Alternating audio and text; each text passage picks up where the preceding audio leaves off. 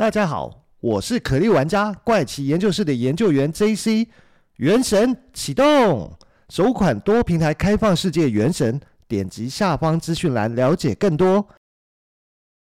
嗨，各位听众朋友，大家好！谢谢大家一直以来对怪奇研究室节目的支持哦，让节目其实都能够有稳定的成长表现了。也因此，研究员也一直想在节目中加入各种内容跟变化，希望给大家带来一些不一样的节目的感觉。不过，这些不同的表现方式或者是内容呢，都是尝试性质哦，不见得会持续下去啊。如果听众有发现，最近我在节目的一开始其实就有别于过去的呈现方式啊，这些都是我想到的一些小尝试。不过最近呢，我又想到新的尝试方式哦，但是这是基于研究员本身呢，本来就是很喜欢吃吃喝喝的个性，所以我就主动去联络一些研究员平常自己会买也会吃的食品啊，这些呢都不是品牌合作，也都不是业配，单纯就是研究员自己觉得还蛮好吃的一些商品，所以去联络对方是不是能够提供一些优惠价格，或者是特别组合给我的节目来做使用，在过程中，其实有的品牌他并没有想要跟我来讨论这些合作，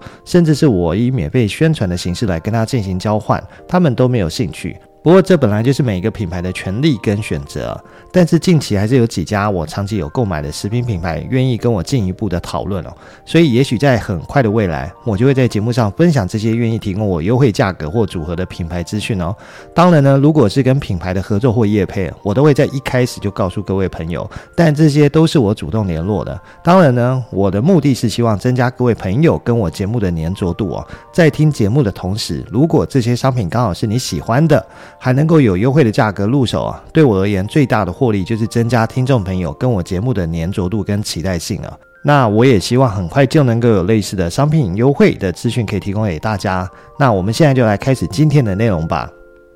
这是一起发生在一九九六年，震惊全美的六岁选美小皇后琼贝尼特·拉姆齐遭人勒毙在自宅的一个命案哦。在二零零六年八月十七号出现重大的突破，警方宣布呢，由美国、泰国两国警方联手逮捕一位美籍嫌犯啊，还曾经是一位小学老师的约翰·马克·卡尔啊。对此呢，这位卡尔承认是他犯下这起案件。但他否认他是蓄意杀人，辩称一切都是出于意外哦。对此，卡尔还说，他其实深爱着琼贝尼特，对琼贝尼特的死哦感到很抱歉。至于卡尔的落网呢，堪称是这起成年悬案的一起重大突破。因为在一九九六年十二月二十六号，拥有多项选美皇后头衔的六岁女童琼贝尼特啊，被人发现遭到殴打、扼颈致死，并曾是在自宅的地下室哦。还有就是，当时琼贝尼特的父母因为拒绝跟警方合作啊，却自己雇请公关跟私人侦探啊，一度被怀疑可能涉嫌杀害女儿。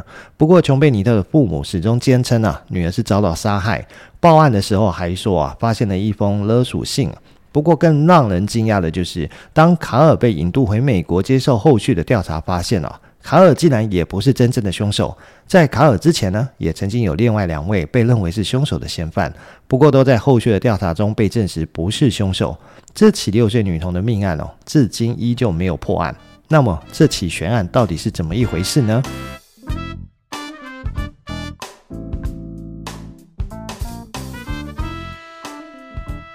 欢迎收听怪奇研究室，我是研究员 JC。各位朋友，这周过得怎么样呢？在节目的一开始，我们聊到，这是一起发生在一九九六年六岁女童悬案啊。这位六岁的遇害者叫做琼贝尼特·拉姆齐啊，是一名美国的儿童选美皇后，在科罗拉多州博尔德的家中遇害啊。父母还在家里发现了一张写的长长内容的手写勒索信哦。至于小女孩琼贝尼特的父亲约翰·拉姆齐向警方报案失踪约八个小时之后，就在他们家的地下室发现了小女孩的尸体。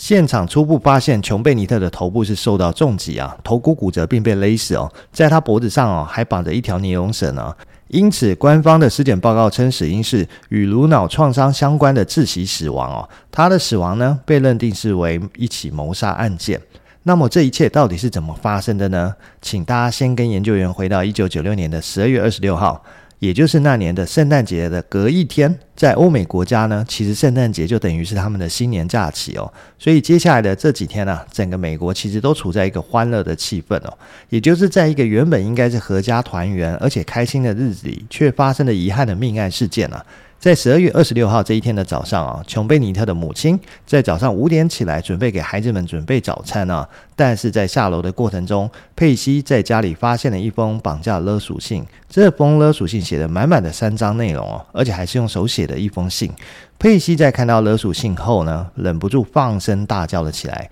这一大叫呢，就惊醒了琼贝尼特的父亲约翰以及哥哥伯格。接着呢，在早上约五点五十二分，母亲佩西赶紧打了九一一电话，向科罗拉多州的博尔德市警方求助。不过，由于正值圣诞节假期啊，多数的当地执法人员也都休假去了。在警方人手不足的情况下，最后派了一名才刚刚毕业啊，才报到警察职务不久的新手警察葛拉奇史密斯哦，来到现场了解一下这是怎么一回事。当新手警察葛拉奇赶到了。地址位在博尔德大街十五号的别墅中哦，那里就是报案人佩西的家啊。当格拉奇抵达的时候，他发现有一位女人坐在客厅的沙发上面掩面哭泣啊，而她的手里呢还拿着一封勒索信哦。另外有一个男人哦，在他附近的身边呢，焦急的踱步来回哦。那坐在沙发上哭泣的女人就是打电话报案的佩西拉姆奇，而身旁来回踱步的男人就是他的先生约翰拉姆奇。根据佩西的表示。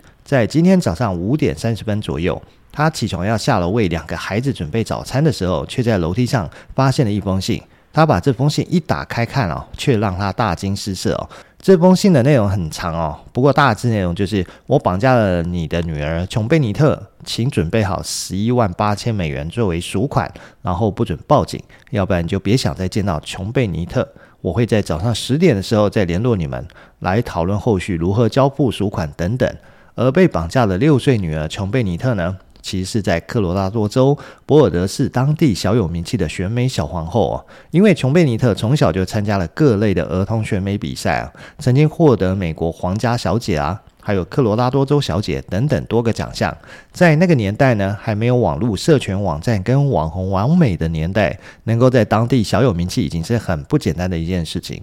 另外呢，琼贝尼特的家境富裕哦。他的父亲约翰是一家颇具规模的电脑公司执行长，母亲佩西呢，则是曾经当选过选美皇后啊。此外呢，他还有一位九岁的哥哥伯格拉姆齐哦。他们一家人呢，就住在博尔德大街十五号的别墅里面，生活其实过得十分的幸福哦。当警员拉格奇抵达后呢，首先对房子进行了粗略的搜查。但是他并没有发现任何外人强行闯入的一个痕迹啊！没想到在这个时候呢，陆续又来了几位约翰夫妻的朋友。原来是佩西在打完九一一报警电话以后呢，马上就打电话请了他几个好朋友过来帮忙想办法。但是随着时间一分一秒的过去，时间也来到了绑匪约定联络的十点时间，但是电话却一直没有响起过，而约翰夫妻也没有再收到任何来自绑匪的消息。随着瑞克·佛伦奇警官也抵达约翰家，并前往地下室进行巡查。那他先走到了一个用木质门栓锁住的门前，他在门前停留了一会后离开啊。后来佛伦奇解释说，他在寻找绑架者的离开路线，而门栓呢，排除了可能性。但是随着约翰家里来了越来越多的人，这些人里面有些是约翰夫妻的朋友，有些是看热闹的邻居，还有当地的媒体得知了这件事情赶来采访。那另外就是当地警方也陆续加派了人手赶到约翰家，还有一支法医小组也进入了屋里哦。那法医小组最初认为孩子是被绑架了，所以约翰的卧室啊是屋里唯一一个被封锁的房间，这是为了防止证据会被污染了。不过房子里的其他地方呢，大概都是没救了，都是已经被污染了。与此同时呢，博尔德市的侦探啊，琳达·阿恩特啊，大概在早上八点的时候也抵达现场啊，就等待着绑匪的联络。可是绑匪却再也没有联络过约翰夫妻啊。时间后来一直到了下午一点的时候啊，警方跟约翰决定要再把整栋别墅啊从上到下翻过来，彻底的进行一次搜查。警方针对一二楼来进行搜索啊，而父亲约翰呢，则带着好友到地下室检查，希望能在地下室找到任何绑匪留下的线索。不过呢，约翰家的地下室还有一个酒窖，就正位在地下室的尽头。在约翰走下地下室后呢，就直接走到了阴冷潮湿的酒窖里面了。在一片黑暗之中，他仿佛看见了一团亮亮的东西啊！于是他赶紧打开电灯，但是灯亮之后，眼前的一幕却让他吓了一大跳。原来那团亮亮的东西是一条毛毯，而毛毯里面正包裹着他六岁的宝贝女儿琼贝尼特。约翰跟好友看见琼贝尼特的嘴巴被胶带封住，两只手被绳子绑住啊，脖子则被尼龙绳紧紧的勒着啊。约翰赶紧上前去撕开胶带跟绳子，并且抱起女儿就往一楼去哦。但是此时的琼贝尼特其实已经出现身体僵硬的状况，研判是已经停止心跳好几个小时的时间了。不过约翰还是把女儿抱到一楼，并且为女儿换了另外一条干净的毯子把她盖着。由于这个举动呢，导致犯罪现场被严重污染哦。法医取证时也受到干扰。随后呢，警员拉格奇又把琼贝尼特的尸体搬到了客厅。客厅里面一闪一闪的圣诞树和旁边琼贝尼特的尸体哦，形成了强烈的对比哦。在场的人可能心里面都会不禁纳闷哦，到底是谁这么狠心啊，会对只有六岁的小女孩痛下如此的杀手呢？这个时候呢，警方立即封锁现场并展开调查。不过，这时距离凌晨五点报案已经过去了快八个小时的时间。警方这个时候才想到要封锁现场，是不是已经太晚了？因为家里已经聚集了太多闲杂人等，不但人来人往，受害者的尸体又被多次移动，让后续的鉴识小组想要取证就变得十分困难。而且，约翰还换掉了原本盖在尸体上的毛毯哦，这一举动让尸体遭受到严重的污染。更是影响了之后办案的困难。除了现场有限的证物以外呢，凶手留下的这封勒索信呢，内容更是疑点重重。想要从这些线索入手来找出凶手，感觉就像是去执行不可能的任务一样。不过，为什么说这封勒索信的内容有诸多的疑点呢？因为第一点。信的内容大部分都在重复一样的讯息，简单讲就是不停的跳针。能够简单用几句话就能表达的，为什么凶手要写到三张信纸？这实在是有违常理。而且，如果你只需要花三分钟就能写好的勒索信，为什么你要花可能是要打三十分钟才能写好的勒索信内容来勒索呢？第二点，一般的勒索信都不会是手写，但这封信就是纯手写的内容。还有在信中有很多拼写的错误，但是。整封信整体来看呢，不管是文法还是用字遣词的习惯来看，这封信的凶手讲的母语应该就是英语，这表示凶手故意把自己伪装成一位外国人。第三点。凶手提出的绑架勒索金额十一万八千美元，这个数字也太过仔细跟奇怪了。要知道，一般我们在新闻上听到的绑匪勒索金额，应该都是几十万到几百万的一个整数哦。可是十一万八千这个数字实在是太过于精准，而且约翰其实是当地的有钱人，如果勒索是为了求财，那么凶手求财的金额跟欲望也未免太低了吧？更让人觉得可疑的是，十一万八千美元的赎金，竟然和约翰最近从公司分红拿到的金额是一模一样的。难不成凶手就是约翰身边的熟人吗？而且在事后，联邦调查局还告诉警方，在犯罪现场写下这样的勒索信是非常的不寻常。还有警方认为这封勒索信很有可能是伪造的，根本不是一起预谋绑架案会使用的，因为上面找不到任何的指纹，并且勒索信用的还是约翰家的信纸跟笔写下的。根据科罗拉多州联邦调查局的报告显示，有迹象表明勒索信其实是佩西拉姆奇所写的，只是他们无法确切的证明这一点。接下来呢，就是法医对琼贝尼特的遗体进行详细的检查，希望能找到其他线索。而后来的尸检报告显示，哦，琼贝尼特是被勒死的，而且头骨也出现骨折的状况。官方公布的死因是与颅脑创伤所引发的窒息哦。但没有证据可以表达琼贝尼特曾经遭受到强奸，可是他们也不能排除是不是有受到性侵犯的可能。虽然没有在琼贝尼特的身体里面发现男性的精液啊，但有证据表明阴道受伤，因为尸检时法医发现他的阴道似乎被一块布擦拭过，所以他的死亡被认定为是谋杀。另外，在命案现场还发现琼贝尼特的脖子上有一条尼龙绳，系着一把油漆刷的破碎手柄作为绞刑工具哦，显然这是用来将他勒死的一个工具。所谓的绞刑工具呢，其实就是勒死琼贝尼特的绳子哦，只不过这个绳子的另一侧还绑着一块木板当做把手。这样的工具呢，可以让力气加大，作用相当于杠杆原理啊。可是要知道，琼贝尼特才六岁而已，一个普通的成年人其实用手就可以掐死他。为什么要大费周章来做一个绞刑工具呢？而且这工具上的木板哦，其实就是佩西的游戏刷的把手。凶手他似乎用了很多佩西的东西来作案哦，像是琼贝尼特尸体右侧头盖骨已经裂开哦，说明死者生前头部曾遭受到重击，而伤痕的形状呢，跟厨房放的一把手电筒是相似的。油漆刷的一部分刷毛，在一个装有佩西绘画工具的浴缸中找到。尽管警察在随后的数天里面对房子再次进行搜索，但依旧没有找到破碎的另一部分油漆刷。另外，在尸检的时候呢，还在琼贝尼特体内发现的可能是凤梨或其他的水果，这证明琼贝尼特在死前的几个小时内曾经有进食过。而琼贝尼特的尸体被发现的当天照片显示，哦，厨房的桌子上有一碗凤梨。碗里面有一把勺子，然而约翰跟佩西都说他们不记得有把碗放在桌上，还有给琼贝尼特吃过凤梨哦。但是约翰一家人一直坚持说伯格整晚都在睡觉，直到警察抵达了几个小时后才叫醒伯格。但是在厨房的餐桌上面正好有一碗泡着牛奶的凤梨，碗上面呢只有母亲佩西跟儿子伯格的指纹。不过佩西也否认女儿睡前有吃过凤梨，种种的疑点呢，好像都把矛头指向佩西一家人。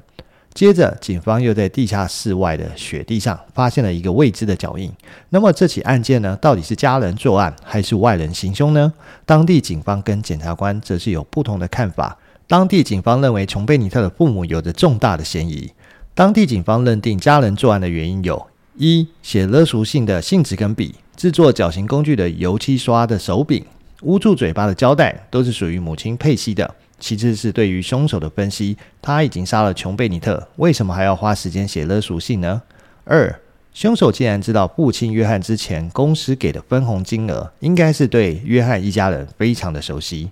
三，再来就是约翰跟佩西夫妻啊，在事后的表现十分的异常。在案发当天呢，母亲佩西坐在花园里面哭泣，而父亲约翰呢，则是远远的待在厨房。一般来说，如果是一对夫妻的孩子被杀害，夫妻间作为最亲密的人，应该会待在彼此身边互相安慰。但是像他们这样隔得很远，真的是很不常见。更令人觉得奇怪的是，在案发之后，夫妻两人更是拒绝去警察局接受调查，反而是三天之后呢，自己跑去上电视台接受采访。这要不让人怀疑这对夫妻有什么毛病，还真的是很困难了。这就非常的奇怪。约翰夫妻一直等到案发了四个月之后呢，母亲佩西才同意来到警察局接受调查。这难道是夫妻俩要隐藏什么真相吗？另外，警方在琼贝尼特的床上还发现了他有尿床的习惯。联想到孩子尿床啊，经常会惹得母亲不高兴，所以博尔德市警局呢有了自己的推断与看法，甚至是在案情还没有明朗之前，就自己召开了新闻记者会，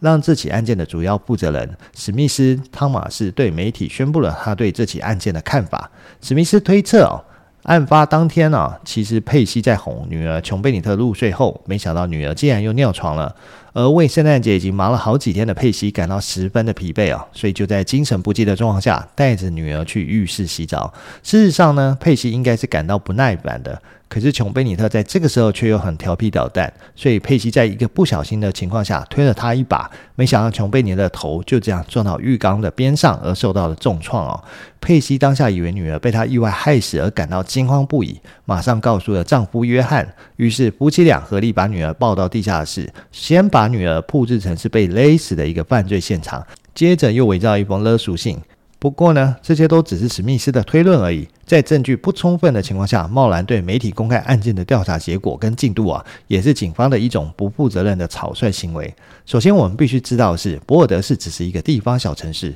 这里的人口只有九万七千多人。这里的警察局不像是州警局那样拥有丰富的办案经验啊。从案发现场的第一时间，只派了一位刚毕业的警员就可以看出来，而且在远景赛场的情况下呢，还让犯罪现场遭受到严重的破坏跟污染，拿到的证据又有限，能够判断市警局其实没有独自办案的能力哦。这起案件原本应该是要积极寻求外界帮助的，但是这个经验不足的市警局却拒绝让外界甚至是 FBI 插手，认为自己地方的事情应该自己处理就好，所以打算起诉约翰跟佩西这一对夫妻。不过，地方检察官呢，却又抱着不同的看法。检察官认为，这应该就是一起万人入室谋杀的案件而已，不然门外雪地上那个神秘的脚印就很难解释了。再说，如果是约翰跟佩西夫妻作案，为什么他们不先抛弃尸体再报警呢？反而是把尸体放在地下室？